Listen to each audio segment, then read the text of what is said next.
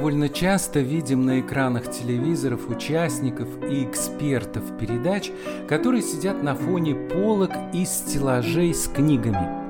По корешкам этих книг и по их названиям можно даже определить, чем интересуется человек, какие темы для него являются главными. Понятно, что у историка будет много исторических книг, у писателя больше художественной литературы, а у художника альбомов с рисунками и гравюрами.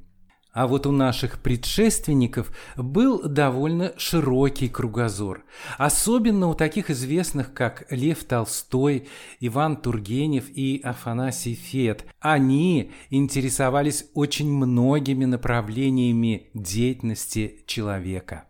Это программа «Василий Жуковский», часть девятая, библиотека поэта, из цикла подкастов «Непридуманные истории». У микрофона Юрий Копытов.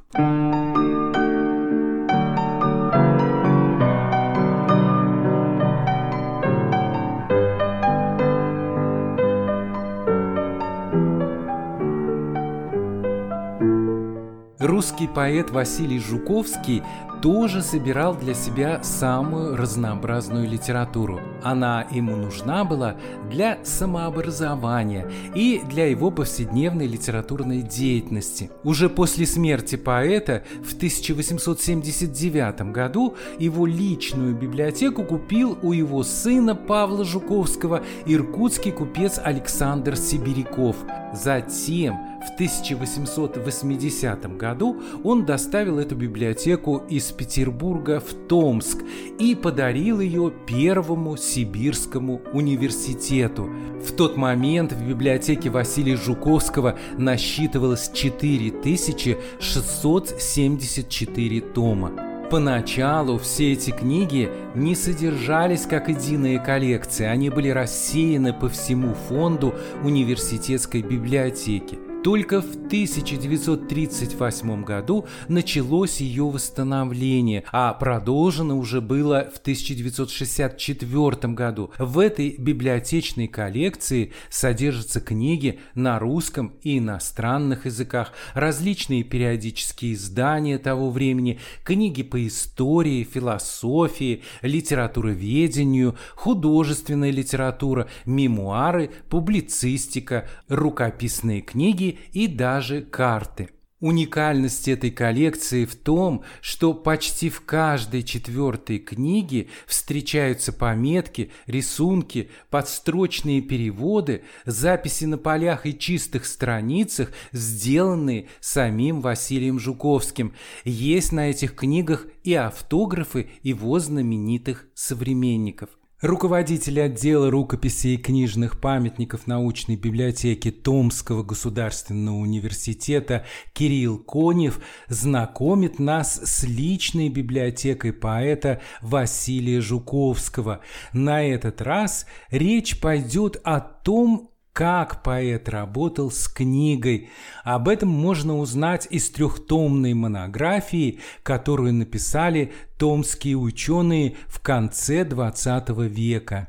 У него нет почти ни одной книги не разрезанной в библиотеке. То есть это говорит о том, что все книги так или иначе он хотя бы просматривал. И очень многие книги в своей библиотеке он читал от начала до конца. То есть он, как вот здесь пишут филологи, никогда для него чтение не было отдыхом от творчества или развлечением. Он всегда тщательно готовил списки книг, он составлял подробные конспекты, экстракты, как он говорил еще, то есть выжимки, да, такие спорил с автором. У него на полях вот эти постоянные отчеркивания, подчеркивания. У него была разработана своя система обозначений условных. Там есть отдельный, в общем-то, раздел в монографии, который посвящен разбору этой системы. Он, э, читая, учился, он, читая, спорил. Он, здесь вот как пишут, да, чтение у Жуковского – это удивительный дар из чужого извлечь свое, оттолкнуться от чужого, чтобы прийти к себе. Он полемизировал, он соглашался, он спорил, он обращал внимание на что-то и так далее. Благодаря вот этим вот многочисленным пометам как раз и удается Жуковского как читателя исследовать. И вот, собственно, один из сюжетов – это Жуковский и русская литература, конечно же. Второй сюжет – это Жуковский и западноевропейский западноевропейские авторы, то есть западноевропейская литература. Исследуются различные аспекты, связанные с мировоззрением Жуковского тоже, как Он читал философскую, историческую, общественно-политическую литературу. Опять же, эстетика Жуковского литературная, как она, в общем-то, формировалась под влиянием, опять же, различных авторов. Еще один такой сюжет. Жанровое развитие, то есть как он видел вообще развитие жанров литературных, опять же, под влиянием других авторов, под влиянием философов, под влиянием вот тех, кто на Западе исследовал вообще литературу, куда она идет, критиков литературных и так далее. И а, вот эти вот ключевые вопросы, то есть рецепция восприятия русской литературы, западной, жанровое развитие, мировоззрение, вот они такими красными нитями через всю эту трехтомную монографию идут. И вот авторы, они как раз и посвящают им главы этой книги. И в этом плане, конечно, современная наука, она продолжает вот во многом эти сюжеты, то есть наша современная наука, да, на филологическом факультете, молодые уже ученые, аспиранты, которые кандидаты в науку молодые, они продолжают изучать, например, там, как Жуковский читал там одного автора, там, другого автора, как он переводил, как он полемизировал и так далее. То есть авторов много, можно вот так вот, как говорится, системно и изучать постепенно. Как он читает Вальтера Скотта, как он читает Руссо, как он читает Милтона и так далее. Вот эти сюжеты, они как раз исследуются. И вот там в 2015-2017 вот последние статьи выходили, может быть, и более поздние. Я вот просто так не отслеживал специально, какие статьи там по библиотеке Жуковского выходили у нас. Исследуют, исследуют. Помимо этого, конечно, филологический факультет, он большой, не единым Жуковским, собственно. Вот у нас, например, сейчас реализуется проект РФФИ, да, научного фонда это как раз наши сотрудницы и сотрудники факультета, молодые как раз ученые. Они изучают вот библиотеку Никитенко, цензора в таком же аспекте примерно. Есть там гранты и по другим коллекциям. То есть в этом плане и филологи наши, и историки, они вот стремятся, стремятся, конечно, использовать эти источники. И мы стремимся их к этому подтолкнуть, потому что зачастую, как ведь бывает, молодые ребята, которые приходят учиться в университет, они ведь не знают. Я сам просто, когда сюда пришел учиться, я ну, не знал ничего вот из того, что даже я сейчас рассказываю. Ну, какие-то отголоски, я сам даже не из Томской области. Но вот благодаря обучению, благодаря тому, что, в общем-то, системно выстроена связь между факультетами и библиотекой, и мы стараемся ее все-таки укрепить, эту связь, все больше и больше. Потому что сейчас студентам проще пойти в интернет, там взять какие-то источники и с ними работать. Зачем идти куда-то в библиотеку, что-то там разбираться в каталогах каких-то? Вот, скачал, работай. Но нет, мы стараемся как раз их притянуть в нашу орбиту, чтобы они все-таки работали с этими источниками, которые уникальные, которых таких ну,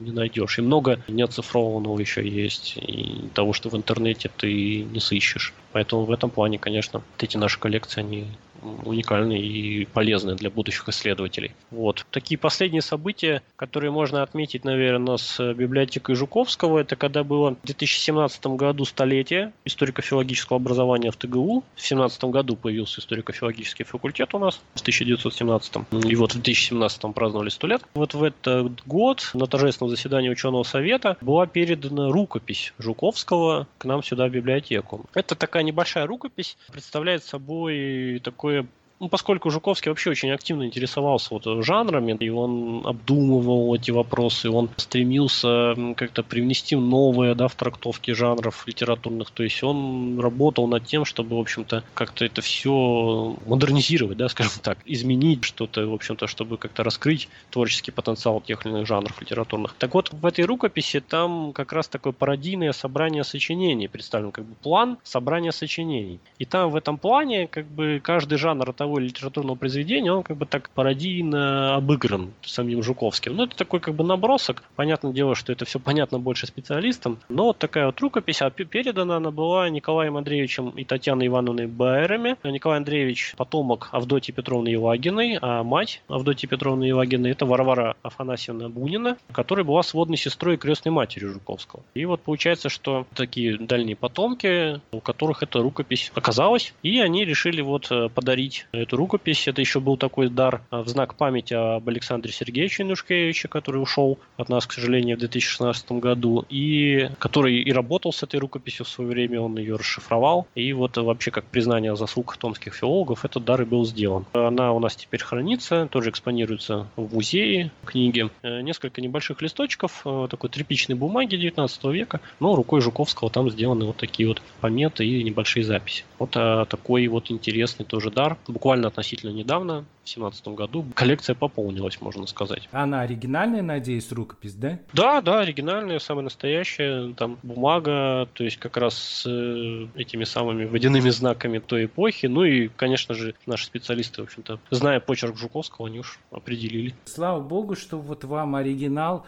его рукописи попал в руки. Это замечательно. Это и есть оценка вашей деятельности. Вот в этом году проходит конференция, посвященная Вальтеру Скотту, и там, насколько мне не изменяет память, у филологов там будут доклады, в том числе тоже и по библиотеке Жуковского. Так что научная жизнь идет.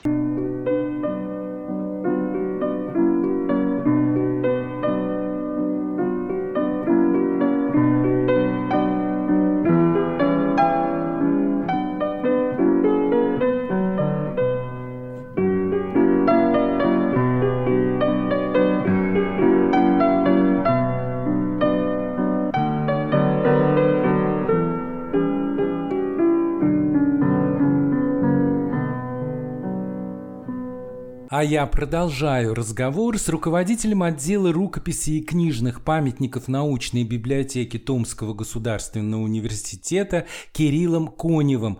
Он рассказывает нам о судьбе мемориальной библиотеки поэта Василия Жуковского, которая в конце XIX века была доставлена в Томск. Известно, что он ведь был большим почитателем творчества Гёте и Гейна. Он переводил их произведения. А в этой библиотеке, в которой хранится у вас непосредственно вот в отделе редких книг научной библиотеки Томского университета, там есть вот книги этих известных писателей. Конечно, издания их работ там есть во множестве, разные издания, и там, конечно, множество произведений, и есть переводы, которые он делал, причем переводы, которые прям делал в книгах, непосредственно на полях или между строк, у него такая манера была, вот, например, Гердеровский Сид, вот он полностью практически переведен прямо в книге, там есть 30 страниц, неизвестный перевод Сида, по сути дела, это такой уникальный текст, там 17 страниц перевода трагедии Вернера 24 февраля, тоже, наброски басенных переводов переводов, там фрагменты переводов из других, э, Байрона там и так далее. То есть он прям в книгах писал, и в этом плане, конечно, вот то, как он работал с текстами, как он работал со своей библиотекой, это тоже очень интересно. Такой уникальный случай. И вообще довольно много есть книг, таких довольно интересных. Э, например, вот есть э, в его библиотеке первый сибирский роман «Дочь купца Жолобова». Это автор Калашников.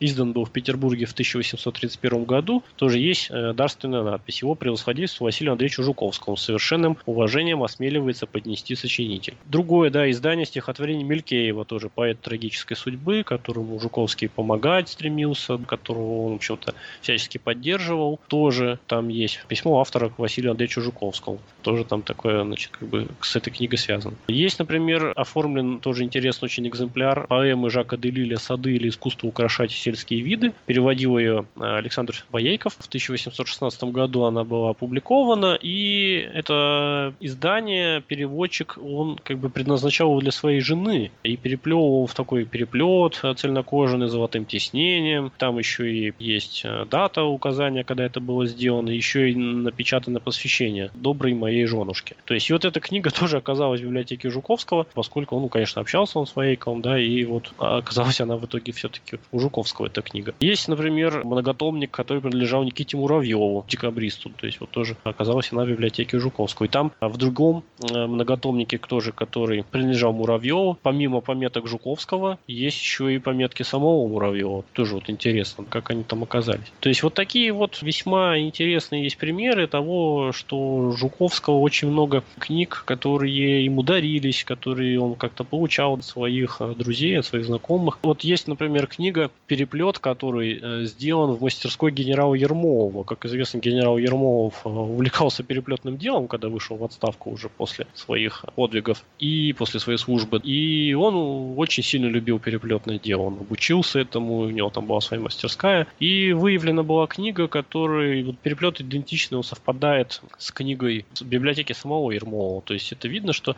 книга попала в библиотеку Жуковского с таким же переплетом. То есть вот э, связи, конечно, у него были, да, очень богатые. Он общался и переписывался со многими. И, конечно, книги, они отображают эти связи. И это тоже очень интересно интересно. И вот это и позволяет изучать его вот эти все аспекты, его деятельности, и творческой, и философской, и так далее. То есть и в этом плане переводы вообще очень такая интересные вещи. Конечно, немцы там представлены очень сильно. Из всей зарубежной литературы большая часть библиотеки занимает как раз немецкоязычная. Жуковский сыграл э, важную роль в судьбе очень многих известных русских писателей. И он дружил с ними, общался, поддерживал, переписывался с Пушкиным, с Батюшковым, с Гоголем. А вот есть какие-то книги, написанные этими писателями, вот как раз в библиотеке Жуковского. Батюшкова э, что-то есть, не припомню, какая точно. Гоголя вот у нас с автографами Гоголя точно нет, потому что все автографы вот он почему-то из библиотеки Никитенко. Пушкина тоже нет, к сожалению. У нас автограф Пушкина когда-то был, но вот он оказался среди тех книг, которые Флоринский отправил назад к Строгановым. Там тоже был уникальный экземпляр с пушкинским автографом. То есть автографов Пушкина, вот, к сожалению, у нас тут не обнаружено в этом плане. Тогда вот Воейков есть, да, Мелькеев есть, Никита Муравьев, вот Батюшков, а вот Пушкина, к сожалению. Ну, по крайней мере, в этой библиотеке точно нет. Наши исследователи, ну, они бы явно об этом, если бы нашли подобное что-то, они бы об этом, конечно, бы и написали и сказали. Но таких явных примеров нет. Здесь еще ведь известно, что в Институте русской литературы, да, в Пушкинском доме хранится ведь часть э, библиотеки Жуковского. Это 600 томов, которые он подарил поклоннику Пушкина Онегину Отто. Когда, собственно, составлялся каталог в Лобановой библиотеке Жуковского в Томске, и монография писалась, они тоже, как говорится, были учтены при этом, при всем. То есть описание этих книг тоже включены в каталог. Получается так, что вот эти вот 600 томов, они тоже, ну, можно сказать, посчитаны в этом плане. Вот и описаны.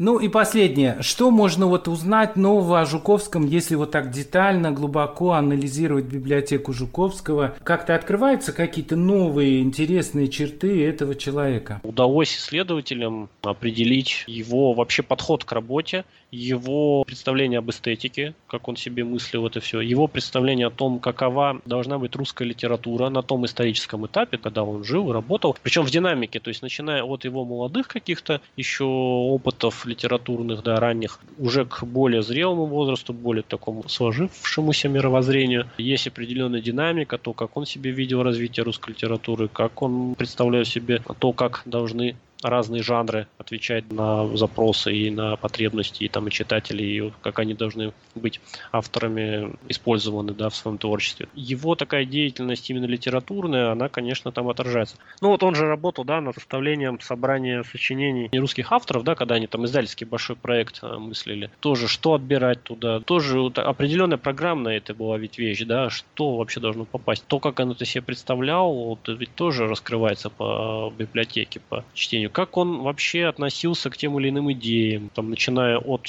вот опять же, каких-то литературных да, аспектов, сугубо таких э, эстетических или там связанных с жанрами, заканчивая общими философскими представлениями, представлением, опять же, о гуманизме, представлениями там о э, даже там делах в Европе, то есть какие-то моменты эти все прослеживаются по его библиотеке. И, конечно, все это в совокупности, ну, не только одна библиотека служит источником. Здесь, конечно, подключаются и источники еще и переписка, и различные другие да, его документы. И вот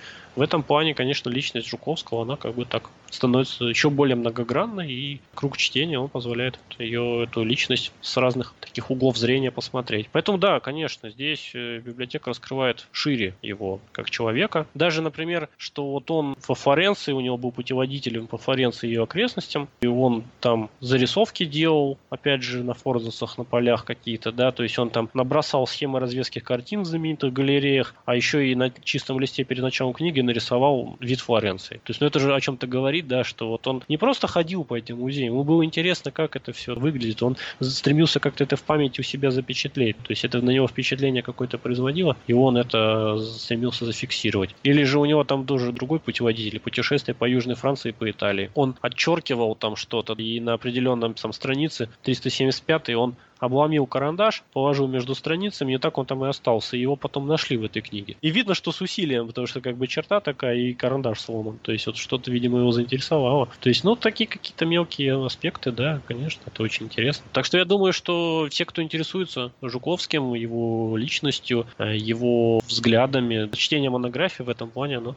может многие моменты пояснить в этом плане. Поэтому вот рекомендую, как говорится. Несмотря на то, что написана она вот, там в 70-е, в начале 80-х годов, это прекрасный литературный язык, это, в общем-то, действительно очень такое мощное исследование, которое не устаревает до сих пор. И читается при этом легко, она не перегружена какими-то там сложностями, то есть это такая добротная научная литература, которую действительно интересно читать. Она оцифрована, она выложена на сайте нашей электронной библиотеки, и можно просто в гугле даже набрать библиотека Жуковского в Томске. Я думаю, что там все проиндексировано, поэтому там первые ссылки, они точно должны быть. Мы должны, конечно, низко поклониться купцу сибирскому Александру Михайловичу Сибирякову. Конечно, вспомнить э, и сына Василия Жуковского, Павла Жуковского. И слава богу, что это уехало туда далеко, в глубинку, в Томск. И, может быть, благодаря этому сохранилось в том виде, в каком существовало еще при жизни поэта. Неизвестно, что с этими коллекциями произошло бы, может быть, здесь. Тут во время войны многие музеи потеряли свои коллекции. Это касается и Орла, который находился в оккупации. Тут многое пропало во время войны. Да, вот события этой эпохи, 20 века, они, конечно, сильно ударили в целом. Здесь и революционные события, и мировые войны, это все, конечно, очень сильно повлияло в этом плане. Да, и в этом плане Сибирь, она оказалась таким, можно сказать, э, аккумулятором или, не знаю, таким бункером, таким, который спас во многом, потому что здесь вот эта европейская культура, которая оказалась такая занесенная вот в тайгу, да, вглубь, в глушь, можно сказать, но вот она, во-первых, сохранена оказалась, а во-вторых, она способствовала развитию этого региона, то есть здесь и научные школы появились благодаря этому, и специалисты. И правильно ведь рассуждали создатели университета, они ведь так и видели это, то есть что мы сюда привезем книги, мы сюда привезем коллекции, и они этот край позволят освоить, они позволят его сделать удобным для человека, они здесь местное население окультурят. И декабрист Батеньков, который был сослан в Томск, он ведь так и сказал в свое время, что все, что завезено культурного в Сибирь, оно должно в Сибири остаться, поскольку вывозить культуру из Сибири нельзя. Здесь и так проблема, как говорится, существенная, а если еще мы будем отсюда увозить что-то, это будет еще хуже.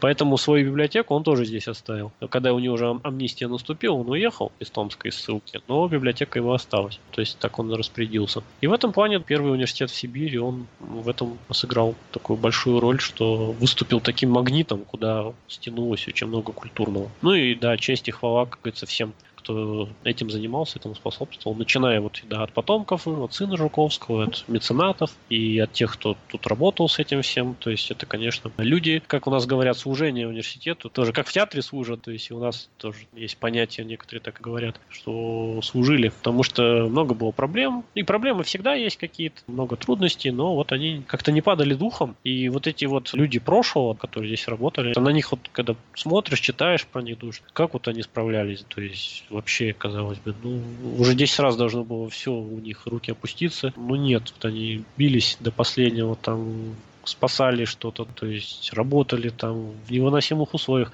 Там первые библиотекари, как у нас работали, там еще в те годы, тоже сложно было. Как они умудрились вообще весь фонд описать, этот гигантский, который поступил в этих ящиках в 70-е годы, и они издали к открытию университета уже каталог. Ни тебе компьютеров, ничего, ни Excel, никаких интернетов, где можно все посмотреть, проверить, какие-то ссылки, как говорится. Нет, вот, пожалуйста, перо, бумага, печатная машинка, и все. Я благодарю руководителя отдела рукописей и книжных памятников научной библиотеки Томского государственного университета Кирилла Конева за его подробный рассказ о мемориальной библиотеке Василия Жуковского, которая хранится в Томске. А это была программа «Василий Жуковский», часть девятая. «Библиотека поэта», из цикла подкастов «Непридуманные истории». С вами был Юрий Копытов. Закончить я хочу фрагментом музыки Петра Чайковского к опере «Ундина», о которой я уже упоминал. Эта музыка была частично восстановлена уже после смерти композитора.